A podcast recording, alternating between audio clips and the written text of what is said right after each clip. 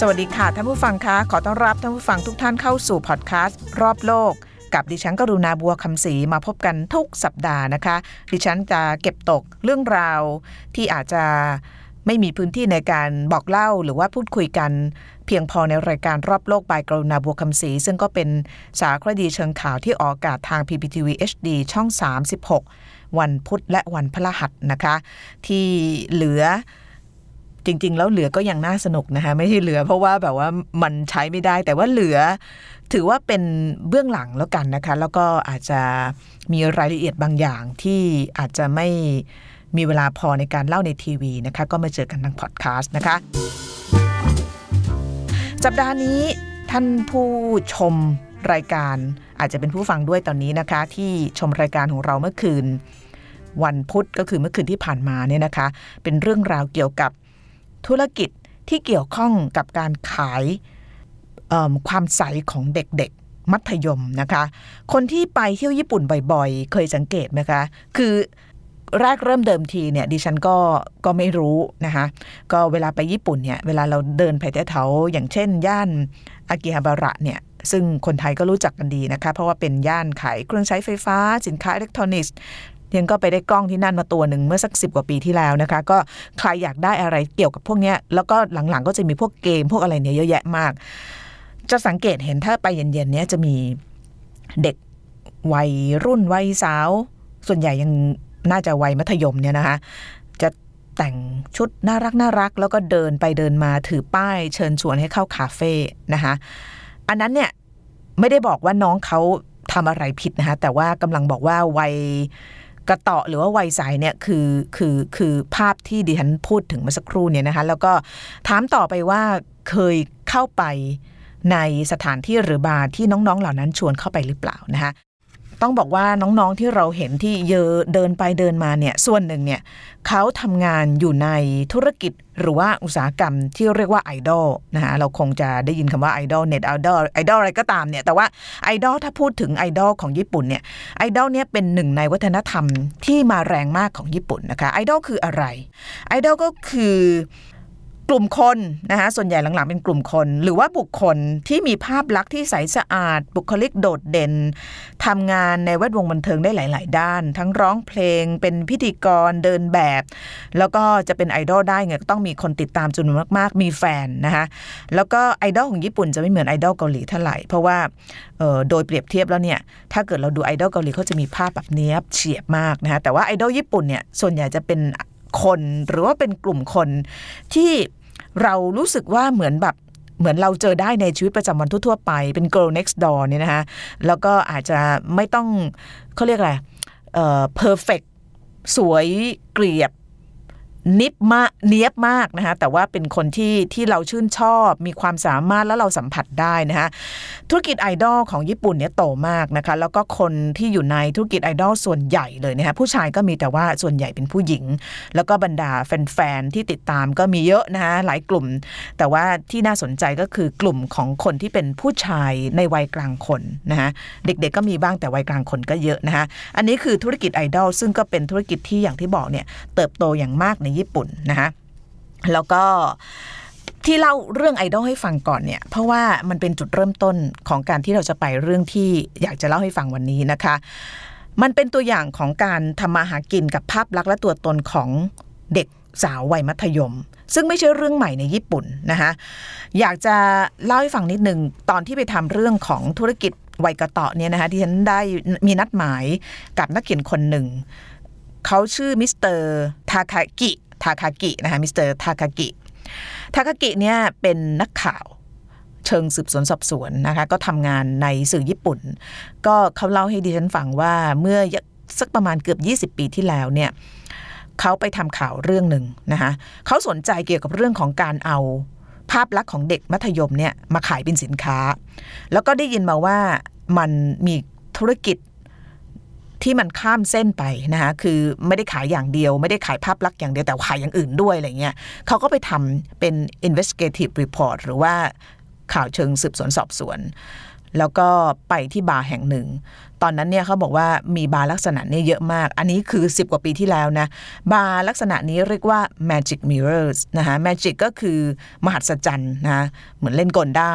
mirror ก็คือกระจก เขาบอกว่าพอเข้าไปเนี่ยเขาอึ้งเลย เพราะว่า ที่บาร์ลักษณะนี้นะคะก็จะให้เด็กผู้หญิง ซึ่งอยู่ในวัยมัธยมวัยมัธยมแปลว่าอายุต่ำกว่า 18 ปีนะคะใส่ชุดนักเรียน แล้วก็นั่งนั่งแบบอยู่ฝั่งหนึ่งแล้วก็มีกระจกขั้นกลางนะคะส่วนลูกค้าเนี่ยก็จะอยู่อีกฝั่งหนึ่งเด็กผู้หญิงเนี่ยจะไม่สามารถมองเห็นลูกค้าได้ แต่ลูกค้าเนี่ยสามารถจะมองเห็นเด็กผู้หญิงได้ แล้วที่บอกว่าเขาตกใจเนี่ยเพราะอะไร เพราะว่ามันเป็นธุรกิจที่ตอบสนองความต้องการทางเพศของผู้ชายโดยที่ไม่ต้องแตะเนื้อต้องตัวกัน โดยที่ผ่านกระจกที่เรียกว่า Magic Mirror Magic Mirror อย่างที่บอกเนี่ยคือคนที่เป็นลูกค้าซึ่งส่วนใหญ่เป็นผู้ชายวัยกลางคนหรือว่าสูงวัยเนี่ยเขาจะอยู่ฝั่งหนึ่งแล้วก็มองเข้ามาก็จะเห็นเด็ก แล้วเด็กทำอะไร ในเมื่อเด็กไม่เห็นตัวของลูกค้าเนี่ย เพราะนั้นมันขึ้นอยู่กับเงินว่าลูกค้าเนี่ยให้เท่าไหร่ถ้าให้เยอะเนี่ยเด็กก็จะเปิดเผยเรือนร่างร่างกายเยอะ ที่เขาฮิตมากเนี่ยที่มิสเตอร์ทากากิบอกดิฉันเนี่ยที่ฮิตมากก็คือว่า option ที่ให้เด็กเนี่ยนั่งแล้วก็ขาเป็นสี่เหลี่ยม คือมันจะเป็น signature ของการนั่งของตัวการ์ตูนหลาย ๆ ตัวในญี่ปุ่นนะใครเคยดูนักเรียนเอ่อการ์ตูนที่จะเป็นการ์ตูนวาดหรือว่าการ์ตูนที่เป็นแบบว่าเคลื่อนไหวเนี่ยนะคะแล้วก็ แขกเนี่ยหรือว่าลูกค้าเนี่ยก็สามารถเห็นเขาเรียกกางเกงในของเด็กได้ แล้วที่มันน่าตกใจก็คือว่าลูกค้าเนี่ยสามารถที่จะสำเร็จความใคร่ด้วยตัวเองได้ด้วยการมองเด็กผู้หญิงนะคะคือคือหลังจากที่คุณทากากิเขาทำรายงานชิ้นนี้ออกมาแล้วเนี่ยก็ต้องบอกว่าตอนนั้นสังคมญี่ปุ่น หรือว่าคนที่ได้อ่าน หรือว่าได้ดูรายงานเนี่ยก็ก็ก็รู้สึกแบบ ตกใจเหมือนกัน ตกใจตกใจอะไร ตกใจก็คือว่า ไม่ใช่เพราะวันมีเรื่องแบบนี้ เพราะจริงๆแล้วเนี่ยคุณนักเขียนคนนี้ก็คือทากากิบอกที่ฉันว่าสังคมญี่ปุ่นเป็นสังคมที่มีวิธีการเข้าถึงหรือว่าตอบสนองทางเพศที่ไม่เหมือนสังคมไหนๆในโลกนี้นะคะแล้วก็ก็มองว่าคนส่วนใหญ่มองว่าคือตกใจเพราะว่ามีคนมาเปิดเผยเรื่องแบบนี้ แต่คนจำนวนมากมองว่าเรื่องแบบนี้เนี่ยมันไม่ใช่เรื่องเสียหายอะไรมาก หรือ ต่อให้เป็นเรื่องเสียหายเขาก็จะไม่พูดกันนะคะอันนี้คือเมื่อสิบกว่าปีที่แล้ว แล้วก็เดียงก็ถามว่า เอ๊ะแล้วไอ้ลักษณะแบบนั้นเนี่ยมันยังอยู่ไหม แกบอกว่าก็อาจจะยังมีอยู่แต่ว่ามันค่อยๆพัฒนามาเป็นธุรกิจหรือว่าเป็นรูปแบบที่มันมีความทันสมัยกับการเวลาขึ้นนะคะ อันนี้เราตัดไอดอลไปเลยนะคะไอดอลนี่ไม่เกี่ยวไอดอลนี่ไม่เกี่ยวอะไรกับธุรกิจมืดหรือว่าสีเทาเลยไอดอลเพียงแค่ยกตัวอย่างมา เพื่อที่จะบอกว่ามันเป็นตัวอย่างหนึ่งของธุรกิจ ที่อธิบายว่าทำไมญี่ปุ่นเนี่ยถึงมีความหลงไหลคลั่งไคล้กับหน้าตาสดใสของเด็กวัยมัธยมรวมถึงเครื่องแบบด้วยนะคะเพราะว่าวันที่ฉันไปก็ไปไปวงไปดูการแสดงของวงไอดอลวงหนึ่งที่อากิฮาบาระ ซึ่งก็เป็นจุดกำเนิดของบรรดาไอดอลทั้งหลายเนี่ยนะคะ เชื่อไหมเข้าไปข้างในโหแบบว่าเด็กผู้หญิงแบบว่าอายุแบบ16 17 18เนี่ยแต่งตัวน่ารักน่ารักแบบตุ๊กตาขึ้นไปเต้นบนเวทีร้องเพลงส่วนข้างล่างเนี่ยยังกะดูคอนเสิร์ตร็อกเลยอะคือเป็นผู้ชายวัยกลางคน บางคนเนี่ยแบบใส่สูทหิ้วกระเป๋าแบบทำงานเหมือนเจมส์บอนด์เนี่ยนะฮะแต่ว่าไปดูแบบว่าเด็ก คิกขุร้องเพลงแล้วก็แบบว่าเชียร์เหมือนเชียร์คอนเสิร์ตอะไรเงี้ยคือ มันก็เป็นภาพที่เรารู้สึกว่าเฮ้ยมันสังคมญี่ปุ่นนี่มันสังคมที่มันแบบว่าไม่เหมือนใครแล้วไม่มีใครเหมือนจริง ๆ แต่ว่าโดยรวมสรุปเนี่ยมันเป็นสังคมที่มีความหลงไหลคลั่งไคล้กับเรื่องของความสดใหม่ของรูปร่างหน้าตาของเด็ก รวมถึงเครื่องแบบของเด็กมัธยมด้วย มันก็เลยเอาไปถูกขายนะคะนอกเหนือจากการขายภาพลักษณ์ของการเป็นไอดอลแล้วเนี่ยเราจะสังเกตเห็นนะคะว่าในญี่ปุ่นเนี่ยมันก็สะท้อนมาในรูปแบบของเขาเรียกว่าวัฒนธรรมอื่นๆนะคะ อย่างเช่น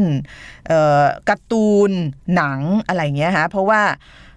มันเป็นวัฒนธรรมที่มัน มันเป็นตัวของตัวเองมากของญี่ปุ่นนะคะ อย่างเช่นการ์ตูนหลายต่อหลายเรื่องเนี่ย มันก็จะมีเนื้อหาเกี่ยวกับความสัมพันธ์ระหว่างเด็กสาวชายสูงวัย บางเรื่องก็อาจจะแบบ เบาๆ ไร้พิษภัย แต่บางเรื่องมันก็มืดมืดมนมนสุดขั้วเหมือนกันนะคะ ใครที่ตามวัฒนธรรมญี่ปุ่นแบบนี้คงจะรู้นะคะ มังงะอนิเมะอะไรพวกนี้ฮะแล้วก็เป็นธุรกิจบันเทิงที่เป็นทั้งโฆษณา นิตยสารภาพยนตร์ดนตรีไปแบบว่าใหญ่โตมโหฬารมากนะคะแต่ว่าที่จะมาเล่าให้เราฟังวันนี้หรือว่าท่านผู้ชมท่านผู้ฟังฟังวันนี้เป็นธุรกิจอันหนึ่งที่มันเกินเลยออกไปจากเรื่องของการเป็นไอดอลข้ามไปเป็นธุรกิจ ค้าบริการทางเพศ ซึ่งจะบางทีเกี่ยวข้องกับเรื่องของออการค้ามนุษย์ด้วยนะคะ นั่นก็คือธุรกิจที่เรียกว่าธุรกิจ JK JK คืออะไรนะคะ JK เนี่ยภาษาญี่ปุ่นแปลว่าเด็กมัธยม นะคะภาษาญี่ปุ่นแปลว่าเด็กมัธยม แล้วก็ธุรกิจ JK เนี่ยก็สั้นๆ ง่าย ๆ เลยก็เป็นธุรกิจที่เกี่ยวข้องกับเด็กมัธยม ไม่ได้หมายความว่าจะต้องไปขายบริการทางเพศหรืออะไรเท่านั้นนะคะธุรกิจ JK ในสมัยก่อนก่อนที่จะมีกฎหมายออกมาควบคุมเนี่ยนะคะก็เป็นธุรกิจที่เห็นได้โดยทั่วไปก็คือถ้าเกิดเข้าไปในบาร์ในผับอะไรเนี้ยเราจะเห็นเด็ก ที่อยู่ในวัยมัธยมก็คืออายุไม่ถึง 18เนี่ยใส่เครื่องแบบนักเรียนแล้วอาจจะมาให้บริการในการเสิร์ฟเหล้ามานั่งคุยมาให้ความบันเทิงกับแขกที่มาเที่ยวผับเที่ยวบาร์เนี่ยนะคะซึ่งบ้านเราก็คงดูแปลกๆ แต่ว่าที่ญี่ปุ่นเนี่ยก็เป็นเรื่องปกติ แต่ว่าพอถึงจุดที่มันเขาเรียกว่ามีปัญหานะคะเพราะว่าเด็กบางคนเนี่ย เนื่องจากยังไม่บรรลุนิติภาวะ เด็กบางคนเนี่ยที่มาทำเนี่ยเพราะต้องครอบครัวลำบาก บางคนก็ต้องการจะไปซื้อของแบรนด์เนมของแพงๆ มันก็ตกเป็นเหยื่อนะคะของธุรกิจหรือว่าเครือข่ายอาชญากรรมนะคะซึ่งก็ก็มีอยู่ในญี่ปุ่น ก็ไม่ใช่ไม่มีนะคะก็ทำให้ทางรัฐบาลของญี่ปุ่น โดยเฉพาะเมืองโอซาก้าแล้วก็โตเกียว รวมถึงนาโกย่าซึ่งเป็นเมืองใหญ่ แล้วก็มีการเกิดของธุรกิจ JK เยอะเนี่ย เขาออกกฎหมาย ห้ามไม่ให้เด็กอายุต่ำกว่า 18 ปี มาทำงานในธุรกิจนี้นะคะเพราะว่าอย่างที่บอกเนี่ยพอเด็กๆ พอเขาเข้ามาเนี่ยบางทีมันมันมันเหนือการควบคุมนะคะแล้วก็เด็กบางคนก็เกินเลยไปจนถึงเรื่องของการขายบริการทางเพศ แล้วก็เข้าสู่วงจรของการค้ามนุษย์ได้ พอมีการออกกฎหมายออกมาควบคุม ไม่ให้เด็กอายุต่ำกว่า 18 เข้ามาทำธุรกิจ JK เนี่ยสิ่งที่มันเกิดขึ้นก็คือสิ่งเราไปตามหา นะคำถามของดิฉันตอนทำเรื่องนี้ก็คือว่าออกกฎหมายมาแล้วเนี่ยมันช่วยอะไรได้หรือเปล่านะคะเราก็ไปดูนะคะปรากฏว่าก็ตอบยากช่วยได้หรือไม่ได้นะคะแต่ต้องบอกว่าการไปหาเด็ก JK เนี่ยยากขึ้น เพราะว่ามันจะไม่เป็นที่เปิดเผยมากๆอีกต่อไปแล้ว หรือถ้าเปิดเผยกับเราเนี่ยบางทีเราก็รู้ไม่หมดยกตัวอย่างนะคะธุรกิจที่มีการบิดตัวเองจากเอาเด็กมัธยมมา ให้บริการจะเป็นบริการจับมือเดินคุยอะไรก็ตามเนี่ยอย่าง JK เขามีบริการเดินจับมือคุยกันเขาคิดชั่วโมงประมาณ 3 4 0 0 0บาทนะเนี่ยเกินแล้ว ไม่งั้นก็ไปทำธุรกิจ JK มันกันเงินง่ายดีนะพูดเล่น เพราะนั้นพอหลังจากที่รัฐบาลออกกฎหมายแล้วเนี่ยเขาเด็กพวกนี้ไปทำอะไรกัน แล้วคนที่อยู่ในธุรกิจเขาปรับตัวยังไงนะฮะเดียนมีโอกาสไปที่หนึ่งเขาเรียกว่า iPhone Cafe เออ แปลกดีเหมือนกัน ก็ ตอนที่เห็นแล้วแบบ iPhone Cafe คนเข้าไปทำอะไรกันวะนึกออกปะไอโฟนแล้วก็มี iPhone แล้วเข้าไปเนี่ยใครไอโฟนคาเฟ่ไปทำอะไร ก็ตัดสินใจไปลองดูแล้วก็เพื่อนที่อยู่ที่นั่นก็บอกว่านี่มันเป็นวิธีหนึ่งของคนที่อยู่ในธุรกิจ JK ที่พยายามจะหลีกเลี่ยงกฎหมาย ด้วยการทำธุรกิจต่อ แต่ว่าไม่ให้ผิดกฎหมายนะคะก็ไปปรากฏว่าขึ้นไป คนที่มาเป็นเพื่อนคุยกับเรา ก็น่ารักมาก แล้วก็อายุแบบเขาบอกดิฉันนะว่าอายุ 18 แต่มีบางคนเนี่ยบอกว่าบางทีเนี่ยเด็กบางคนเนี่ยอยากทำงานมาก จนต้องโกหกอายุทำบัตรประชาชนปลอมนะะเพราะนั้นอันนี้ก็พิสูจน์ไม่ได้แต่ว่าน้องที่มาให้บริการเราที่ iPhone Cafe เนี่ยก็แบบ นั่งคุยแล้วแบบเราก็เพลินนะ ถ้าเราเป็นถ้าเราเป็นแบบเพศตรงข้ามเราก็คงเพลินแต่ว่าก็ยังนึกไม่ออกว่าผู้ชายที่อายุแบบบางทีเป็นพ่อได้เงี้ยเขาจะมีความสุขอะไรกับการไปคุยกับเด็กๆ แต่ว่าก็เป็นเรื่องของเขานะฮะก็เล่าให้ฟังแล้วกันไป iPhone Cafe แล้วเป็นยังไง ก็คือกฎหมายใหม่ที่ออกมาเนี้ยทำให้เราไม่สามารถ แตะเนื้อต้องตัวของเด็กได้อีกต่อไป เวลาเรานั่งเราต้องนั่งห่างๆกันนะคะแล้วก็เดียนก็จ่ายเงินไปประมาณเเกือบ 3,000 บาทเนาะให้น้องสอน iPhone ซึ่งก็งงๆว่าก็ก็เรื่องก็ก็รู้หมดอยู่แล้วเนี่ยสอนอะไรกันก็ถามน้องว่าแล้วแขกที่มาส่วนใหญ่เขาให้ทำอะไรเขาบอกก็ให้ทำอย่างเงี้ยแล้วก็ อีกอันหนึ่งที่มีบริการขายก็คือขาย iPhone case นะคะซึ่งประตูน้ำก็สักประมาณ 150 200 500 เต็มที่อะที่นั่นขาย 30,000 บาท มันก็เลยทำให้เราเดินออกจาก iPhone Cafe ไม่ได้ซื้อ iPhone case นะเพราะว่าแพงเกินไป แต่ว่าตอนที่เราออกมาจากนั้นเราก็เออเหมือนกับงงๆอะว่า มันเป็นธุรกิจที่มันไม่มีเหตุมีผลน่ะนึกออกมาแล้วก็ขายอะไรเพื่ออะไรนะคะเพราะนั้นเราคิดได้อย่างเดียวว่ามันก็คือเป็นการพยายามที่จะ สารต่อความฝันของบรรดาคนที่แบบอยากจะมีความใกล้ชิดกับพวกสาววัยกระตอกหรือเด็กมัธยมนะซึ่ง ไอ้อย่างเงี้ยก็ไม่ผิดกฎหมาย แต่ว่ามันมันแปลกๆอะใช่ไหมเพราะนั้นมันจะเป็นมันจะเป็นธุรกิจมันจะมีตัวอย่างแบบนี้เกิดขึ้นมาเยอะมาก แต่ว่าอีกอันหนึ่งที่น่าสนใจแล้วก็จะตรวจสอบได้ยากขึ้น คือพอทางการเขาออกมาควบคุมโดยใช้กฎหมายห้ามให้เด็กต่ำกว่า 18 ปีเข้ามาทำงานแล้วเนี่ยตอนนี้มันมีการลงใต้ดินมากขึ้นนะมีการติดต่อกันออนไลน์ ซึ่งมันตรวจสอบลำบากมาก ก็อย่างที่บอกเนี่ยว่าเด็กจำนวนมากเนี่ยอออยากจะทำงาน เพราะอะไรนะ ดิฉันไปเจอคนคนหนึ่งก็คือคนนี้เป็นบล็อกเกอร์ แล้วก็เป็นบล็อกเกอร์ที่มี passion หรือว่ามีความหลงใหลเกี่ยวกับเรื่อง JK โดยเฉพาะเลย พี่แกเนี่ยจะไปใช้บริการ JK เนี่ยซึ่งก็มีตั้งแต่เดินจับมือจนถึงนอนกอดกันจนถึงอะไรก็ตามที่เขาไม่สามารถบอกดิฉันได้เนี่ยอย่างน้อยเดือนละครั้ง แล้วก็พอไปใช้บริการปั๊บก็จะมาเขียนในบล็อกนะฮะว่ามา ให้เรตติ้งอะว่า JK คนนี้เป็นยังไงยังไงนะแล้วก็จะมีคนติดตามมหาศาลจะเป็นชุมชนเป็นโลกของเขาเลยนะคะซึ่งเขาบอกว่าสาวๆ หรือว่าเด็กๆ ที่อยู่ใน JK Business ส่วนใหญ่เนี่ยคนข้างนอกอย่างเรามองไปอาจจะรู้สึกว่าแบบเด็กพวกนี้ทำอะไรอยู่ทำไมไม่เรียนหนังสือทำไมมาทำเหมือนเออแบบเหมือนผู้หญิงขายตัวหิวเงินอะไรก็ก็ว่าไปแล้วแต่เราจะตัดสินนะคะแต่ว่าคนเนี่ย นะคะซึ่งเป็นบล็อกเกอร์เนี่ยบอกดิฉันว่าในธุรกิจเนี่ยเขารู้สึกเขาภูมิใจกับการที่ได้เป็น JK นะคะแล้วก็มีการแข่งกันกันระหว่าง JK ด้วยกันด้วยนะคะอย่างสมมุติว่าเรามีเพื่อนเราเป็น JK เพื่อนอีกคนเป็น JK เรามีแขกบุ๊กสิบคนเพื่อนมีแขกบุ๊กแค่ห้าคนเนี่ยคนที่ถูกบุ๊กสิบคนเนี่ยจะรู้สึกภูมิใจมากนะคะเราเนี่ยชนะเราเหนือเพื่อน เราได้เงินเยอะกว่าเพื่อน แล้วเราก็ไม่รู้สึกอายที่เราจะต้องไปทำอะไรกับ ลูกค้าซึ่งเป็นผู้ชายนะคะรวมถึง secret option อันหนึ่งนะคะก็คือถ้าเกิดจ่ายเงินเพิ่มเนี่ยเขาจะมี secret option ก็คือสามารถนอนหรือให้บริการทางเพศได้นะคะซึ่งมันก็เป็นเขาเรียกล่ะเป็นทัศนคติที่บางทีเนี่ยเราก็ไม่เข้าใจนะคะแล้วเราก็จะไปตัดสินว่าอันนี้มันคือถูกคือผิด แต่ว่าที่มาเล่าให้ฟังยังไม่ได้บอกไม่ถูกไม่ไม่ถูกหรือว่าไม่ผิดอะไรยังไงนะแต่ว่า แค่เล่าปรากฏการณ์ตรงนี้ให้ฟังนะคะว่า มันเกิดเป็นเขาเรียกอะไรในโลกของของอินเทอร์เน็ตของอะไรเนี่ย การเป็น JK เนี่ยบล็อกเกอร์คนนี้เล่าให้ฟังบอกว่ามันเหมือนกับการเป็นไอดอลนึกออกปะคือเขาไม่แคร์ว่าเขาทำอะไร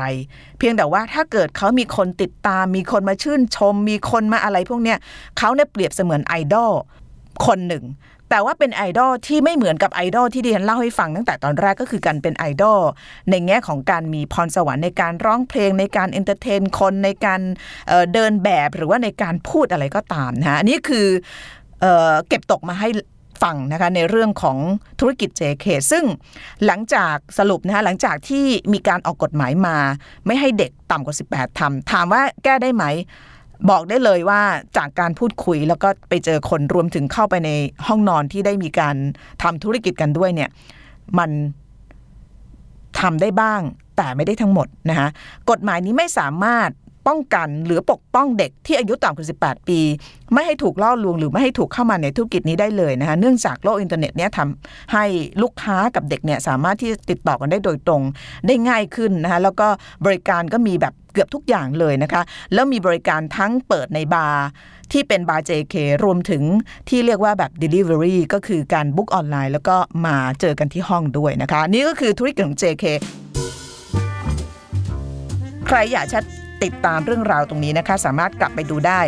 ออกอากาศไปแล้วเมื่อคืนนี้ แต่ว่าสามารถดูใหม่ได้ใน YouTube รอบโลกบายกรุณาบัวคำศรีทาง PPTV HD ช่อง 36 นะคะสำหรับพอดแคสต์กับดิฉันกรุณาบัวคำศรีวันนี้ลาไปก่อน เจอกันใหม่ในคราวหน้าค่ะ สวัสดีค่ะ